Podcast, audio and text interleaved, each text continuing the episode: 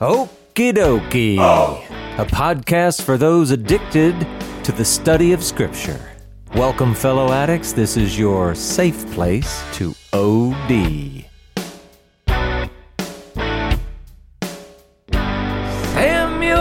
Samuel! Here I am What are we going to talk about today?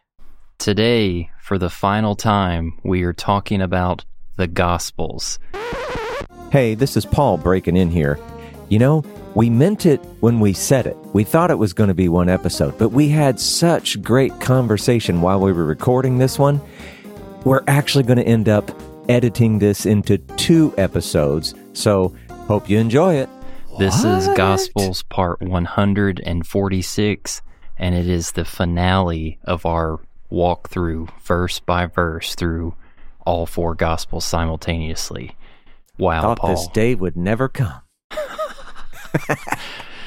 Yeah, it's um just we've got some things to shake it up for this finale, so I'm just going to make the recap really quick from last week. We saw the the re instituting of Peter by the resurrected Jesus, where in the same way that Peter denied uh, the master three times, Jesus affirms Peter's love for his master and his gospel, his mission to have the world repent and return to him, Yeah. which would have been an incredible moment for him with probably all of the shame and guilt and weight of his you know the lowest point of his life he could have made and God God through Mes- Messiah has given him yet another chance to pick himself up and continue to trust the story Yeah. and then we ended with in the the account of uh, Luke where no sorry Matthew and Mark where Jesus is appearing to the disciples on the mountain and it says that they were worshiping him yet some doubted so you still have this people are struggling even with the resurrected Jesus on what is what their eyes and ears are beholding in terms of this s- you could call it supernatural or true what true creation event is is meant to look like for our world and now we actually the whole time in silence we have had a guest been waiting to to speak for the first time uh, please Uh-oh. welcome mr joshua talent all the way from seattle washington joshua welcome to the podcast Yeah, thanks for inviting me. This is awesome. We met Joshua during our trip to Israel back in March, and he is a passionate and lover of the master and the scriptures within a Jewish context. And we expressed mutual interest between the three of us for him to join us. And what better way than on the finale? Yeah, this is exciting. I'm very excited to be with you guys. And you know, listening to the podcast, going going back and listening to a lot of the podcast, actually, I've been really enjoying uh, all the the approach that you guys take to the to the Gospels. It's been really awesome. Yeah, it's long winded, Hey, that's but fine. we're hoping that it's different enough that the right kind of people will really, really get something out of it. Yeah, I'm a long-winded person myself, so I understand completely. yeah, yeah, I, yeah. you're you're talking to the master. Uh, now, Samuel, all the things that you said about Joshua are true and awesome and wonderful, but the other thing is you didn't mention is he just knows a lot of stuff. Yeah. So we're hoping there's an Yes. opportunity to kind of pop the cork on some of that. We'll see. All right, so you guys ready to begin? Let's, do do it. it. All right. Well, we're picking up at Luke chapter 24. We're going to be reading verses 44 through 48. And you never know, I may call on one of you two to read one of these Oh, here on this episode just to be different. But anyway, I'll start this first one. Then he said to them, These are my words that I spoke to you while I was still with you. That everything written about me in the law of Moses and the prophets and the Psalms must be fulfilled. Then he opened their minds to understand the scriptures and said to them, Thus it is written that the Christ should suffer and on the third day rise from the dead, and that repentance for the forgiveness of sins should be proclaimed in his name to all nations beginning from Jerusalem. You are witnesses of these things. Okay. Now, actually, that was kind of wordy and whatnot. Seemed John ish, but it was Luke. So let's see what we got going on in here. First, uh, maybe just as a get us like in the same arena here. Luke here, it kind of it kind of reads as if Jesus and and this stuff that he's saying, he's appearing in the room after the Emmaus guys came back to Jerusalem. So, so th- there's no real break there in Luke. So it feels a little bit weird considering all the other things that we've read about. But to be fair, in Luke, it also kind of hurriedly continues on to the fact that he ascends to heaven not long thereafter. So, got to kind of take that with a grain of salt. He's just seemingly kind of tacking this on at the end real quick. Yeah, I think one of the things that you uh, you see here is that the Gospels tend to Luke goes too fast. John like has this whole other approach to it. There's a little bit of a disconnect about how the story continues, and I, I get the impression that they they obviously weren't sharing notes about about what they wanted to say necessarily. Uh, but we do know that the disciples after the Emmaus incident, you know, the Emmaus Road connection, they went back to the Galilee because he had told them go back to yeah. the Galilee. Yeah. And then we also know that they came back later to Jerusalem because when he ascended, he ascended from the Mount of Olives. So right. we had we have this uh, you know Luke goes too fast, but we know there's a lot more going on in behind the scenes for those 40 days. Yeah, and we've struggled with this whole sequencing thing the entire the entire walk through the gospel. Sometimes it's easy to make sense of and other times man, you just you just do your best. That's yeah. it. Well, one of the things Jesus says is, These are my words. And, and Jesus is about to remind him of all that he's said over the last few years, uh, especially concerning things about his death and resurrection. And this, you know, this whole idea of reminding of his words has already happened a number of times. And so it seems kind of important. For example, Samuel, do you remember at the tomb? Uh, he was talking, uh, I think it was the angels talking to the women. Remember what he told you? Hmm. That was kind of a big deal. And even at the Emmaus walk, he he told them all things concerning himself. They didn't even know it was him. But all of it, it just seems like this whole reminding of what he said, it was it's in there somewhere. So ultimately, I think we have to see that his life, and of course, his death and resurrection, it was all a fulfillment of scripture. And when I say scripture, I'm meaning specifically what we would all probably naturally call the Old Testament. It was a fulfillment of all of that. But here's an important thing Samuel and Joshua, don't want to leave you out. To fulfill a thing does not necessarily include the end of that thing, it could be ongoing. I was trying to think of an example from modern life. This is one my wife will appreciate. If I was a good husband one day, does that end my obligations to my wife? Do I no longer have to do all of the things that make for a good husband? Well, no, of course not. I have to be a good husband daily, always, mm-hmm. continually. Mm-hmm. And that's exactly what's going on here. Jesus is the one living example of a human actually fulfilling the scripture. And in this case, I would be even more specific to say the Torah.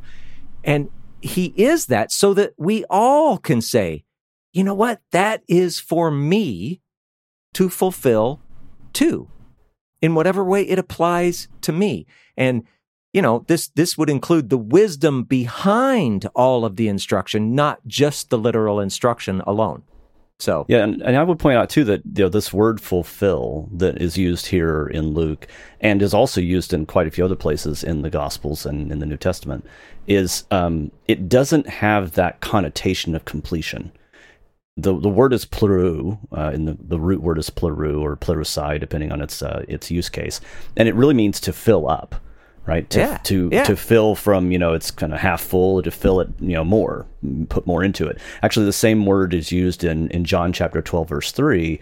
That it's describing the fragrance that Mary uh, of the you know when Mary poured the the oh, right. anointing oil out and you know anointed the master that that filling up of the room, uh, yeah. uh, the fragrance filled the room. That same word pleroo was used in that location as well, and it's also used in Matthew five seventeen when Jesus says, "Don't think I came to abolish the Torah or the prophets. I didn't come to abolish, but to fulfill, meaning to fill up, to fill full. Yeah. And then he goes on right after that and fills it up, makes it makes it harder, you know, and go- goes into a lot more detail about the, you know, the depth of what God intended when he said don't murder, you know, you're also not supposed to hate in your heart because hating leads to murder. Right? So this whole this whole depth of understanding that's what fulfill means to fill full not to complete or to do away with or because otherwise it would be like well don't think i came to abolish the law i came to abolish the law Right. you know and yeah, and what's funny, Samuel, you've heard this, right? Uh, because we've been to some fairly typical American evangelical churches. People will actually preach, and for all practical purposes, they in fact say that he did Yeah. not come to abolish; he came to abolish. right Yeah. It's Yeah. crazy. It really is. And the other thing too, like you, I think it, it- talking about the, you know, what he's saying here about the scriptures, about the, the quote unquote Old Testament or the the Tanakh in the Hebrew in the Hebrew tradition, there are actually a few places in the New Testament scriptures where the Torah and the prophets are referenced as source material for understanding the Messiah. Right? He does Yeah. it here in Luke. Uh, another one is in Luke 24, uh, you know, and we'll hear in Luke 24, 27, in the beginning in Moses and the prophets, he explained to them all the things written about himself in the scriptures, right? Talking about the, the guys on the road to Emmaus. Right. But then if you go forward, Paul actually does it twice, uh, or actually, well, three times. So in, in Acts 24, 14, Paul is giving his defense before the governor um, and before the Jewish people who, you know, the Jewish leaders who had come to uh, to kind of accuse him in front of the governor. And he says, "I confess to you, uh, Acts twenty four fourteen, but I confess to you that in accordance with the way which they call a sect." Yeah. I do serve the God of our fathers, believing everything that is in accordance with the law and is written in the prophets, having a hope in God, which these men cherish themselves, that there shall certainly be a resurrection of both the righteous and the wicked. So he references the same thing. He's saying, Look, I'm following the Torah and the prophets and all of the, the teachings about the Messiah that are there. I'm that's what I'm doing. And the sect that I follow, that's what we're doing as well. And then a couple of chapters later, he goes before King Agrippa in Acts 26 verses 22 and 23 it says so having obtained help from god i stand this day testifying both to small and great stating nothing but what the prophets and moses said was going to take place as to whether the messiah was to suffer and whether at first as first from the resurrection uh, from of the dead he would proclaim light both to the jewish people and to the gentiles. So again he's saying look from the prophets and from moses from the Torah, from the law, I am proclaiming this truth about the Messiah that I see in the scriptures. Yeah. And then he gets to Rome. And when he, when he arrives in Rome, he has this time that he sets up with the local Jewish community. And he's kind of concerned. He's like, hey, I don't know what's going to happen here. They may have heard that I'm a troublemaker. They're, you know, it's, you know, could be, I mean, it's been a couple of years since he was first arrested in Jerusalem. And so it, very easily could be a bad situation for him in Rome. And so he Right. calls together the local Jewish community and he says, "Hey, I want to tell you, you know, that I'm not a troublemaker. I'm I'm just a, an, another Jew who believes these, you know, the Messiah has come." They say, "Okay, well, let's set up a time. You can tell us what you think. We haven't heard anything bad about you, so we'll just we'll listen to you." And so it, he does. And it says, "When they set a day for Paul, people came to him at his lodging in large numbers, and he was explaining to them by solemnly testifying about the kingdom of God." And tried to persuade them concerning Jesus, both from the law of Moses and from the prophets, from morning until evening. And that's in Acts 28 23. Yeah. So that's that's the point, right? That's when you're talking about how do we know who the Messiah is? How do we know what his work is? What what does it mean for the Messiah to come, to die, to be resurrected, for new life to be given to the rest of the world, for the nations, the Jewish, the non-Jewish peoples to come into the the, the kingdom of God and, and the nation of Israel in some in some mysterious way? You know that's it comes from the torah it comes from the prophets. Yeah. and I, I suspect that it will be hard for most of us believers today to explain the messiah's work and give a defense for what we believe based just on those texts themselves right? We would go to the new testament and say uh, i'm going to re- to go to romans i'm going to go to you know go read Right. these things in other you know places. I'll talk to uh, paul talks about uh, the resurrection in 1 corinthians 15 and i'll, I'll go there. But really that that's the basis of our belief. You know, we should be able to defend and understand the scriptures at that same level that Paul did and defend our faith based on what the Torah and the prophets say. And the irony of all that is that all throughout the New Testament, when they want to somehow provide some sort of authority or validation for anything it is they're talking about or saying or whatever, what do they do? They quote the scripture, the Old Yep. Testament scripture. It's Yeah. it's amazing, and yet we're uh, as a culture, American Christian culture, we're quick to toss all that out. It's very funny. Samuel, we're not anywhere near done on this little section. You got anything, buddy? No, I'm along for the ride, Saving going downhill on the coaster right now, getting ready for a loop de loop. Yeah. Well, I, I I love this little part in here where he says he opened their minds to understand. And I thought, you know, let's just make this easy for everybody. Go ahead and just keep breathing if you wish that could happen to you, right? that would that would be the greatest thing in the world. But something else that's important about that, after everything that we've been reading and studying all this time, they still needed this revelation. hmm And that's so important. If you ever get down about, you know, I don't know enough or I wish I understood more or, you know, uh, whatever, whatever, whatever. Look, these guys were in the best possible situation and they still needed this little moment of revelation, supernatural, as far as I can tell. So, I mean, I don't know. It's a point of encouragement. But anyway, he goes back and he says, Thus it is written, and he talks about some things, and we got to stop for a second and go, Well, it's not literally written anywhere specifically, anyway. No single spot. We could go back and find little tidbits and kind of put it all together. But I think this is important just to understand it is written in the general sense. It is unarguably the message of the scriptures generally. God's Messiah, well, he did need to suffer and die and rise on the third day. The scripture speaks of it, and they have all witnessed it. And well, still, they're they're getting the the the revealing of God and his Messiah and the plan, all of it. I just think it's great. But here's oh Samuel. Listen to this. The Christ should suffer and on the third day rise from the bit, from the dead, and that repentance for the forgiveness of sins should be proclaimed. Notice what it didn't say, Samuel. You want to? Would you like to repeat it or say it for us? What did it The- not say? Forgiveness for the repentance of sins. oh, right. Yeah, I'm sorry. I, I was, wasn't thinking that way. You turned it around on me. That's good. I'm thinking that what do you hear when you go in most churches? Or when you're just talking to somebody who wants you to get born again because they think you're a heathen? Oh, you just you say the prayer, you confess, and you're forgiven, and that's kind of it for you in terms of it's all that's required of you, so to speak. Yeah. Yeah. What they, what they want to say is Jesus died on the cross for the forgiveness of sins. And it's not that that's entirely untrue, but it leaves out the really important part hmm repentance. Yeah.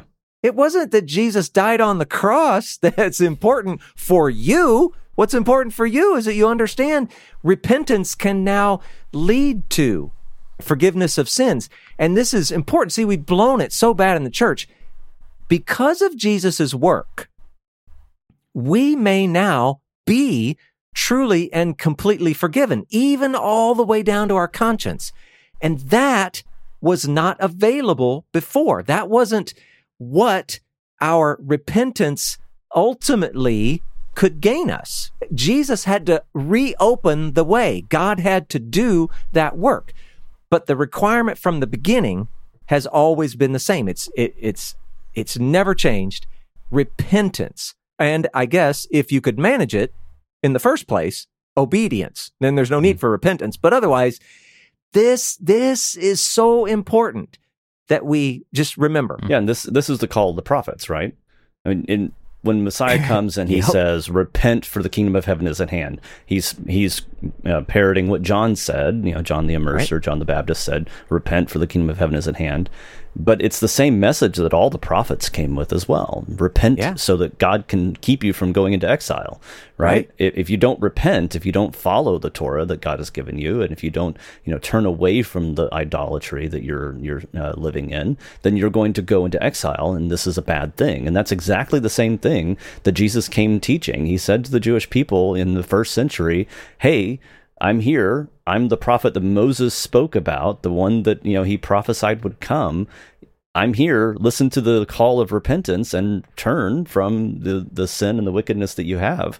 Change Yeah. your hearts, you know, Yeah. and accept the accept the Messiah that's standing in front of you. And if you do that, then the repentance can lead to obedience, and the obedience and the repentance together will lead to redemption. Yeah, it's what it seems like often happens is when somebody says something about, "Hey, you ought to be obedient, you ought to repent, you ought to obey Torah." My goodness, if you're if you would ever say that out loud, and everybody wants to push back with, "Well, it's not works-based salvation. You're trying to work your way into heaven." And it's funny because there does seem to be this symbiotic relationship. Our repentance, uh, you know, like ultimately wouldn't have been effective because Messiah had not come and done his thing. But now that he has, that way has been opened. But the way isn't opened just because he did it. And now everybody just gets to go for the fact that you're a human. It's like these two work together. Because the way has been opened, your repentance is now effective. It, it I, it's just such a, it's a beautiful picture and people want to fight against it. But, you know, I like it. Yeah. Well, one last little bit, uh, and this is the last part I want to talk about, is he mentions that it's to all nations. And just looking back, you know, this is, it's like the promise from the garden. It's like the promise from Abraham. It is for all, Jew and Gentile alike. And we will see eventually, I know it's going to end up on our podcast someday, Samuel, the book of Acts. If you were to go look there yourself, it does indeed begin in Jerusalem and it works its way out to all the world ultimately. And it's just a very consistent story if you're looking for the consistency. Yeah, it's what Paul says too, right? The the salvation comes first to the Jewish people and then to to the nations, right? That Yeah. the redemption you know he said he says that the the nation of Israel uh, from the nation of Israel is where we receive the Messiah right? Yeah. theirs are the covenants theirs are the are the promises and and through them Messiah came. And it's important for us to remember there's a process. And when he says you know in his great commission we'll get to here in a minute that you know you shall go you shall go to you know from Jerusalem to Samaria you know, that you shall go out that's a process and that he he wanted the disciples to start to expand their understanding of what the kingdom of heaven really looked like Yeah. Yeah. Ah, it's just good stuff. On a way, you know, now all of a sudden, I am sad that this is going to be the end of the Gospels, but yeah, it's all right. We still got a bit to go. Samuel, anything? No, I'm soaking it all in, gentlemen. All right. Remember, you have fans out there. Going to be disappointed if you don't lay a little something down. Let's So- see. My wife and my mother-in-law. That is not true. Yeah, there are people that really like you. They especially like uh, the two of us together because we're so different. But yeah, anything at all, dude. You you keep going here. Don't worry. All right, then let's go to the next bit. This is Matthew chapter 28, verses 18 through 20. And technically, we're only going to do the first half of verse 20. And then uh, Mark chapter 16, verses 15 and 16. We're just going to go ahead and read both. Samuel, why don't you go ahead and read Matthew for us? Sure. And Jesus came and said to them, All authority in heaven and on earth has been given to me. Go therefore and make disciples of all nations, baptizing them in the name of the Father, and of the Son, and of the Holy Spirit, teaching them to observe all that I have commanded you. And behold, I am with you always to the end of the age. Yeah. And you know what? Just go ahead and do that little bit from Mark as well. And he said to them, Go into all the world and proclaim the gospel to the whole creation. Whoever believes and is baptized will be saved, but whoever does not believe will be condemned. Yeah. A collective ouch, right? All right. So so uh, maybe again trying to get us thinking right. Matthew he has them up on a mountain in the Galilee. Mark, I don't know. I guess we technically don't know exactly where they are, but he has them all eating a meal together. And just as an additional reminder, this is that long ending that many believe has been added to the book of Mark that we're kind of taking with a grain of salt. So, anyway, that kind of gets you some idea of who's talking about what, where, when. Now, here it starts with all authority. All authority in heaven and earth has been given to me. And I, I, I wanted to talk about this a little bit because it's very popular. People, they really want to remember this particular verse. They want to talk about this particular verse when they're talking about Jesus and his authority and all of that. But, you know, this has been spoken of throughout the Gospels. So I went and found a few examples. Samuel, I'm going to have you read these too. Matthew 11, 27, at least the snippet I got there. Mm-hmm. All things have been handed over to me by my Father. Yeah. So how about John uh, 3:35? The Father loves the Son and has given all things into his hand. John 13:3. Jesus, knowing that the Father had given all things into his hands. Yeah, that was another snippet. Uh, John 17:2. Since you have given him authority over all flesh to give eternal life to all whom you have given him. Yeah. See, Can I add one? Oh yeah, please. So I think this is interesting too because when you when you understand that Messiah was given all of this authority, the the impact of his of his own suffering is what enacted that authority. And we have Yeah. to go back to the beginning of the Gospels to see that in place. So if we go back to Luke chapter four, when he is encountering the adversary in the in the wilderness after his uh, after his baptism, the adversary says to him, "I will give you all this domain and its glory, for it has been handed over to me, and I give it to whomever I want. Therefore, if you worship me, it shall all be yours." But we know that you know Yeshua has been given authority over the entire world and he he got that authority as a result of him being willing to not go the easy route right he could have Right. said to the adversary sure yeah I'll just I'll just worship you and then get the authority that's been that's been set aside for me right Yeah. I, it's my place it's my right as the son of god to be given that authority and i could just go that easy route and not have to suffer I found But- an easier way, yeah. pops. Yeah. Yeah, but I don't. But but he didn't, and he said, "No, I'm going to suffer, and that's okay with me. Yeah. I'm going to suffer, and I'm going to die, and that's what's going to have to happen." But when in the end, he's given the effect of that authority, and taking into a, taking that authority, he uses it to defeat death, Right. To over to override even the thing that uh, that gave him the authority in the first place. Yeah. Yeah, and that's such an amazing picture of just God himself using his strength, his abundance, his I mean everything that you can think of, every character of God using it for the benefit of others. It just it's so incredible. But in, in the end all of this points to uh, oh, Samuel, do you remember what Jesus' favorite title for himself was? Wasn't it the Son of Man? Yeah, Son of Man. Everything that we're talking about here is very Son of Man esque. And I, that was one other one I had. Samuel, go back to Daniel chapter 7, verses 13 and 14. Just listen to this. I saw in the night visions, and behold, with the clouds of heaven there came one like a Son of Man. And he came to the Ancient of Days and was presented before him. And to him was given dominion and glory and a kingdom, that all peoples, nations, and languages should serve him. His dominion is an everlasting dominion, which shall not pass away, and his kingdom one that shall not be destroyed. Yeah. Now you take that verse now, after all that we've been through, and then realize that all along the way, Jesus kept referring to himself as the Son of Man.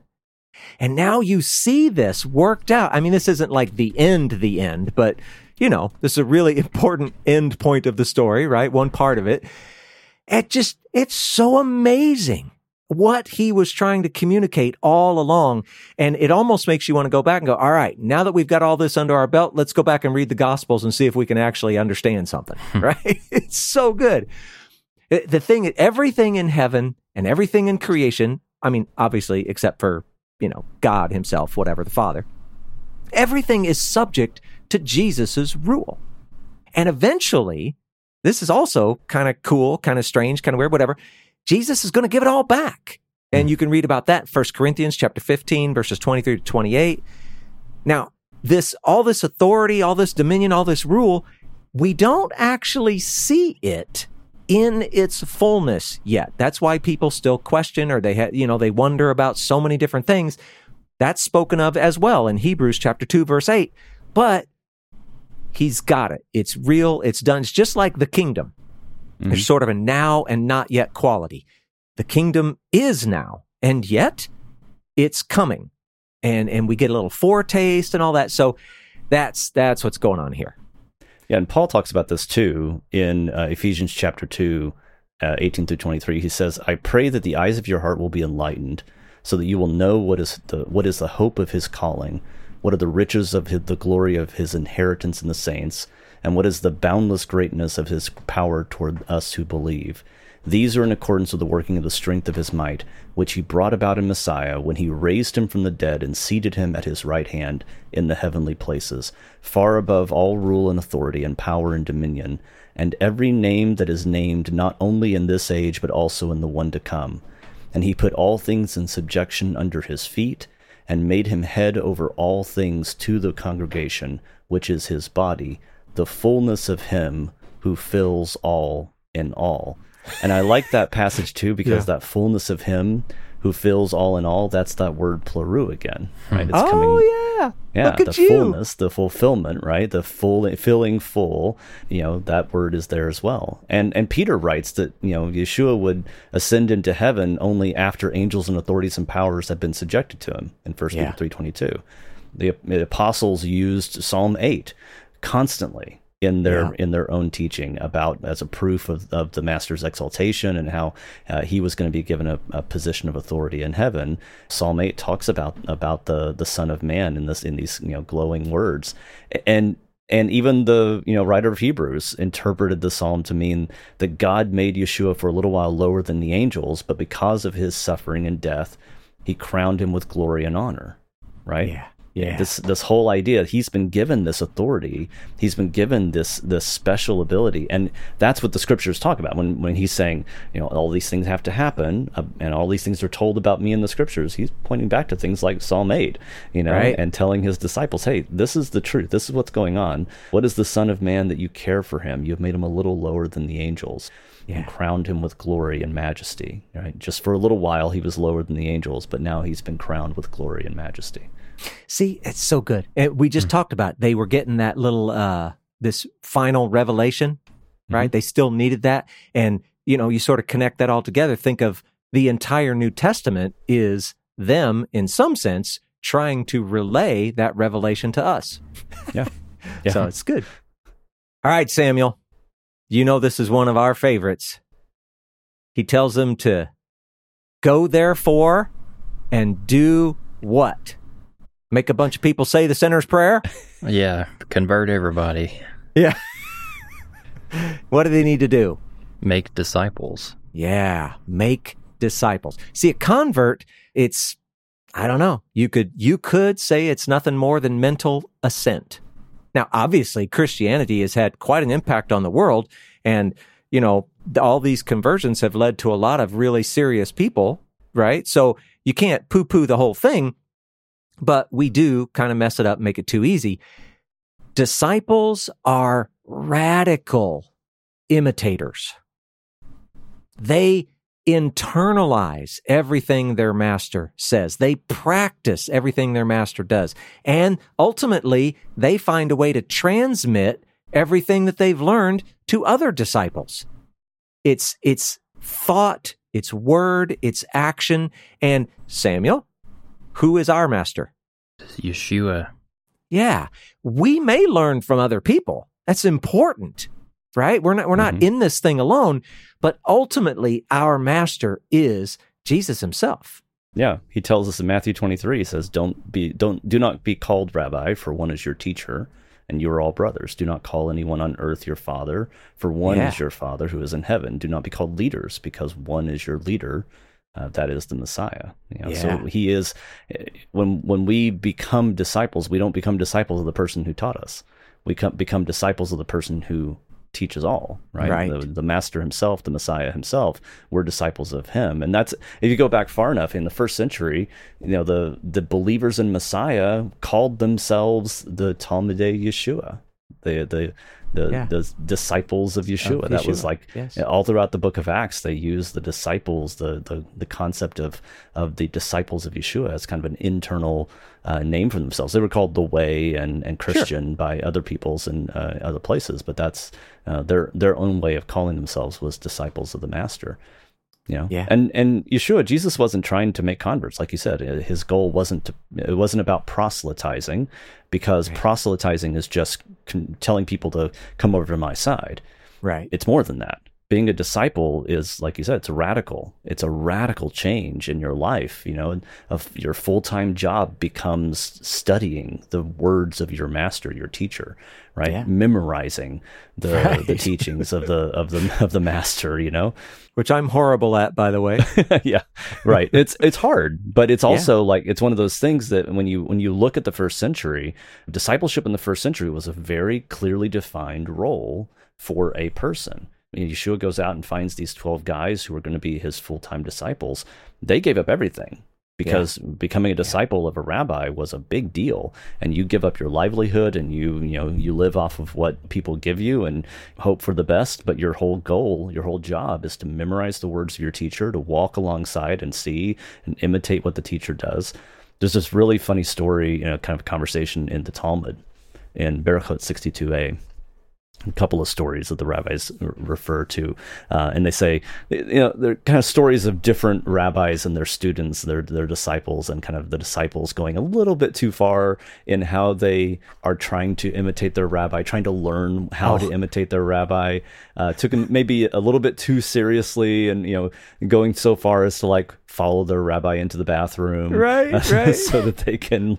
Well, did he wipe with his left hand? or you know, you know, those kinds of things. Yeah. But that's that's the idea, though. They when they're confronted, when the rabbi turns around and says, "What are you doing in here?" Well, I'm I'm supposed to learn, you Yeah. know, and here's here's what I'm learning about how to be a disciple. You know, I'm being a disciple of you. How do I learn? That, that's kind of it, it's a funny story, but really, what it comes down to is that's what we're supposed to be doing with Yeshua, with Right. Jesus, right?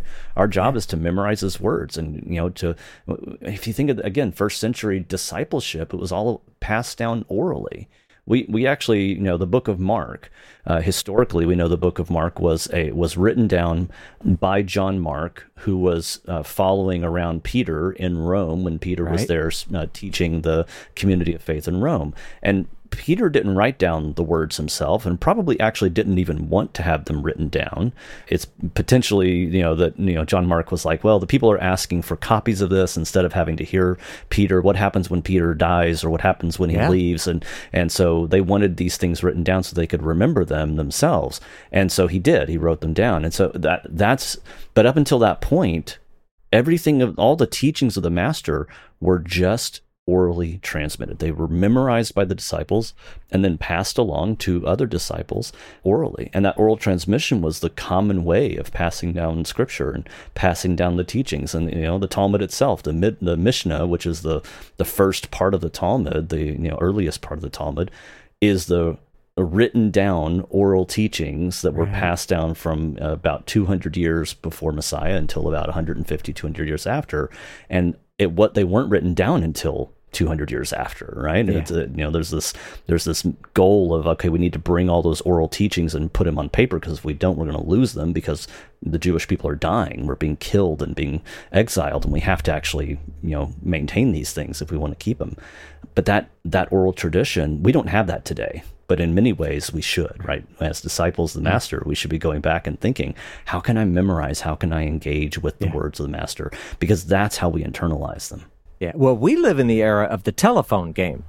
right And so we look back at that and we're like, oh, that must have been horrible, so unreliable, whatever. But it wasn't. They were really good at it. yeah there's a there's actually it's also the same thing with the with the passing down of written scripture, right? If you uh, the Dead Sea Scrolls, we found the Dead Sea Scrolls yes. in 1948, and there's the Isaiah scroll, and a, um, actually a very large portion of the Old Testament, of the Tanakh, was Yeah. was found in in the caves there, and a a really close examination of those texts found that 95% of the text was exactly the same as the earlier manuscripts we had, which was like a thousand years later. Yeah. So the earliest manuscripts before the Dead Sea Scrolls were from about the 900s CE Yeah, or AD. right. Dead Sea Scrolls come around, it's like almost a thousand years further back, and the text is almost exactly the same. And the differences, that five or four percent of differences, were spelling the word a little differently, you know, Right, color right. with a U kind of situations. Yeah. Um, and uh, a couple of places where there's an obvious slip of the pen, where someone mistakenly, you know, there's a there's a place I think it's in Chronicles where uh, the the text kind of repeats itself, and until the Dead Sea Scrolls were found, we didn't know that there was actually a verse or two that had been skipped because Ah. the repetition uh, of the verse apparently a scribe at some point had you know took a break or something came back and thought they were a verse or two further down than they actually were Right. Uh, so that kind of little slip of the pen but those are minor differences uh, but the disciples they they were memorizing these things and passing them along and telling the stories and keeping it alive and that's also why we have such a consistency even though the the we have four different gospels there's still a ton of consistency in the teaching it's uh you know even john there's still a ton of consistency compared to the synoptics Yeah, and and it again, it's back to all all together. The disciples are supposed to be radical imitators of their master, and then to bring that home, like to make it personal.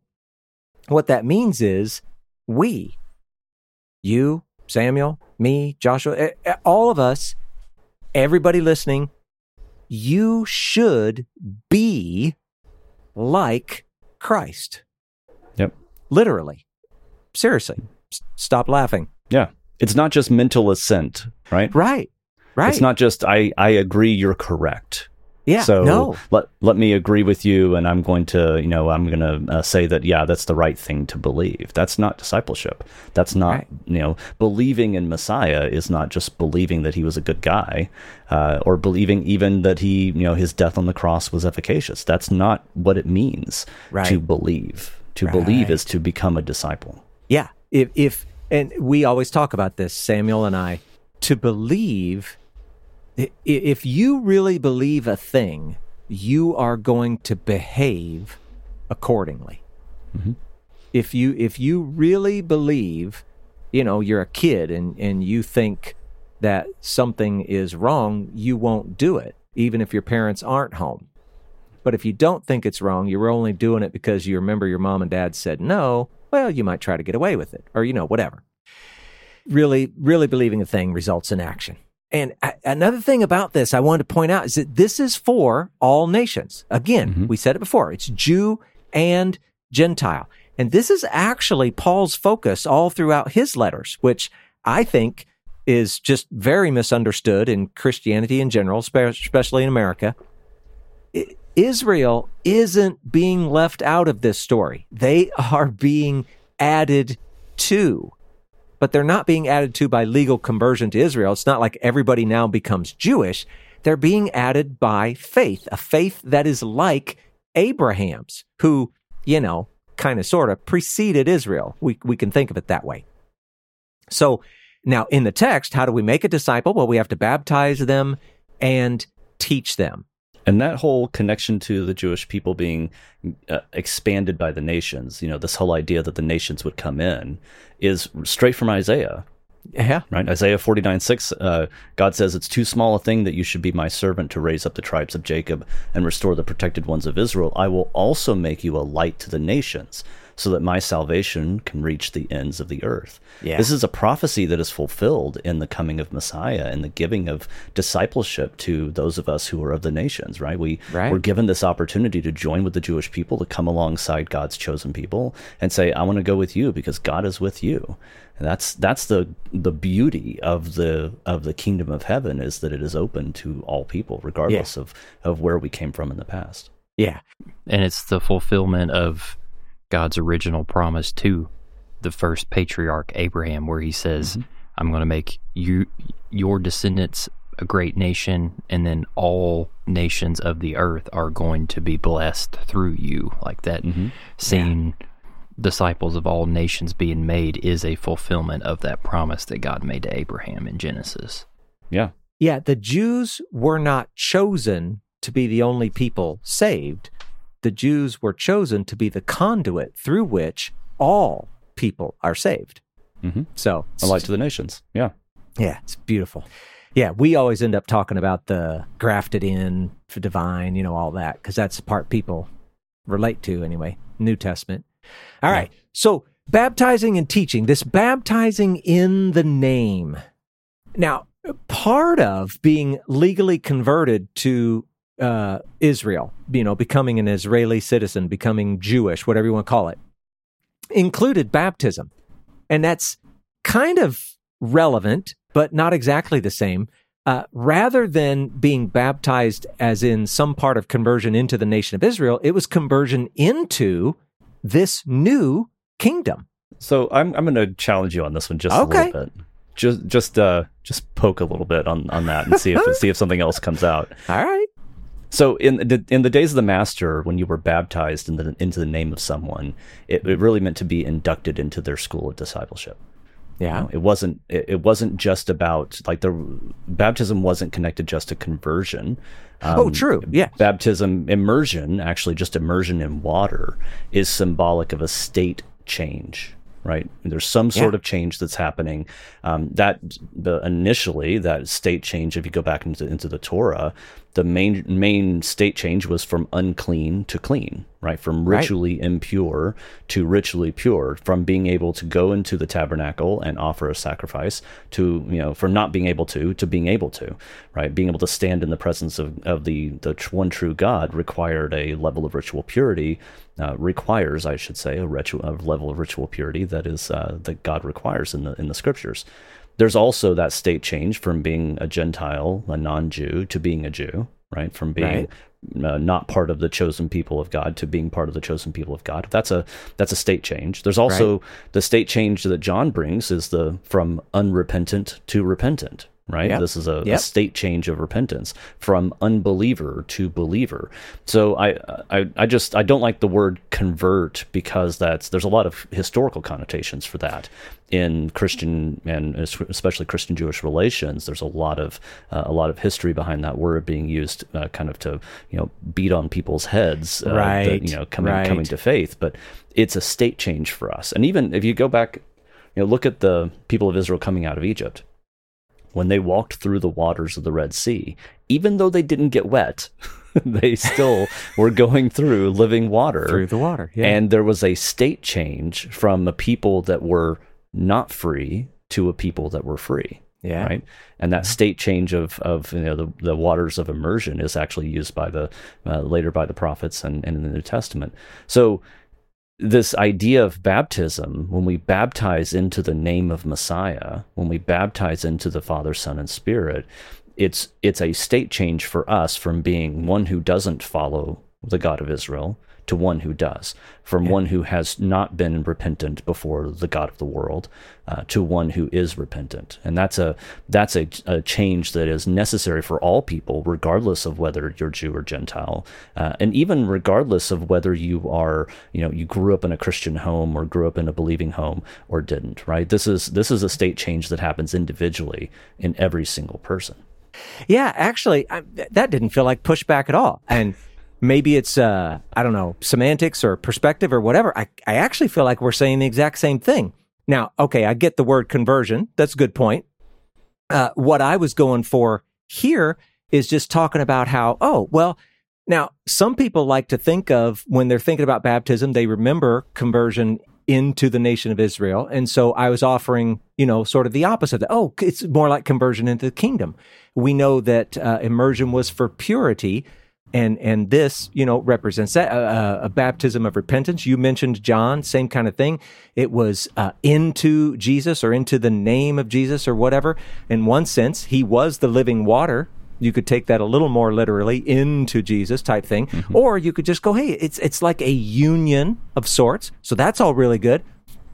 And I can't, I already can't remember if you mentioned this or not. Baptism, it, it represented that idea of death and then new life, right? And so we see all of that in there. All of this is included in this whole baptizing them in the name. And uh, well, there's, uh, and the one that we think of today, I think, is it's like that public uh, representation. I, I'm being associated with the name. There's sort of a, a professed dependence or devotion, something like that. So I, I, I don't know. I feel like you were talking and I'm just going, yeah, yeah, yeah. So it's all Yeah, good. I'm just It's poking a little bit, maybe, Yeah. and, and not necessarily disagreeing. Yeah. I, I do. I do think as well. It's really interesting this uh, about being uh, about the name specifically, right? Because Yeah. we're we're t- Yeshua says baptizing them in the name of the Father, Yeah. Son, and Holy Spirit. Uh, the word in the Greek there in Matthew is the word eis. Uh, it, there's two words in in Koine Greek that can be used for the word in, you know, as in going in in something. Um, but in this case, he uses the word eis, which actually means into. Yeah. There's a different word in in Koine Greek, en, which actually means going in. En Right. it means in. Um, so if you translate this in Matthew, um, it me it says baptizing them into the name Yeah. not in the name. And Dr. David Stern, uh, of blessed memory, who was a, a translator of the Complete Jewish Bible, um, he makes the case in his commentary that it's better translated as immersing them into the reality of the Father, Son, and Spirit. And he takes it even kind of into this kind of deeper mystical way, in a sense, almost of you know we're we're when we're immersed into Messiah, we're immersed into the reality, the truth of who He truly is. Um, we've taken this in the Christian world. We've you know kind of turned it into a, a formula, right? Right. Baptizing you in the name of the Father and the Son and the Spirit. You know, there's almost a, an incantation quality to. Right, it sometimes in our in our in our practice, which isn't necessarily bad. I mean, I, I, I think it's important for us to have ritual and for us to understand what those rituals mean.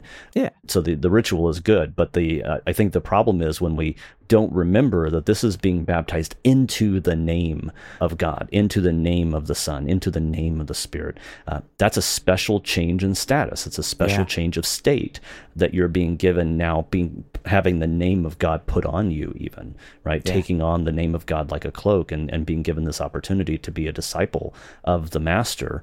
So we're immersed uh, we're immer- immersing a repentant person, a new disciple, into the reality of discipleship, the reality of what they're joining, the reality of the one true God, the reality of His Son, the Messiah, the reality of His Spirit, His essence. That that immersion is an immersion of your entire life into a reality that you didn't have before. Yeah. That's a change in state. Ah, see, that's so good. And you reminded me of just one other little thing, and then I'll shut up. His name is we could also talk about that as like his his character, his nature, his reputation, you know, those kind of words. And wow, when you think about I'm being baptized into that, that whole concept of blaspheming the name or, you know, any of those things. Yep. Whew, that, that's big, heavy stuff. That's for people with strong constitutions like Samuel. Right. And- yeah, that's right. One other little bit, the name of the Father, Son, Holy Spirit. And, and I just love that. It, I mean, you can see it right here. It, it's three.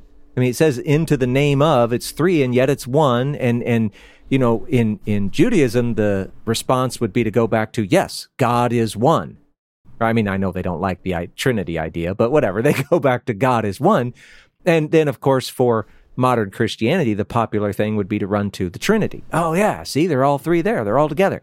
And you know what? I'm just kind of a both kind of guy. It's, it's they're both great. Whatever. I'm gonna I'm gonna throw something in here and, and just let your listeners uh, go look up the Ten Sephirot. Just go look at the the emanations, the the Sephirot of God, and how how God reveals Himself in the world. How do you and especially spell look that?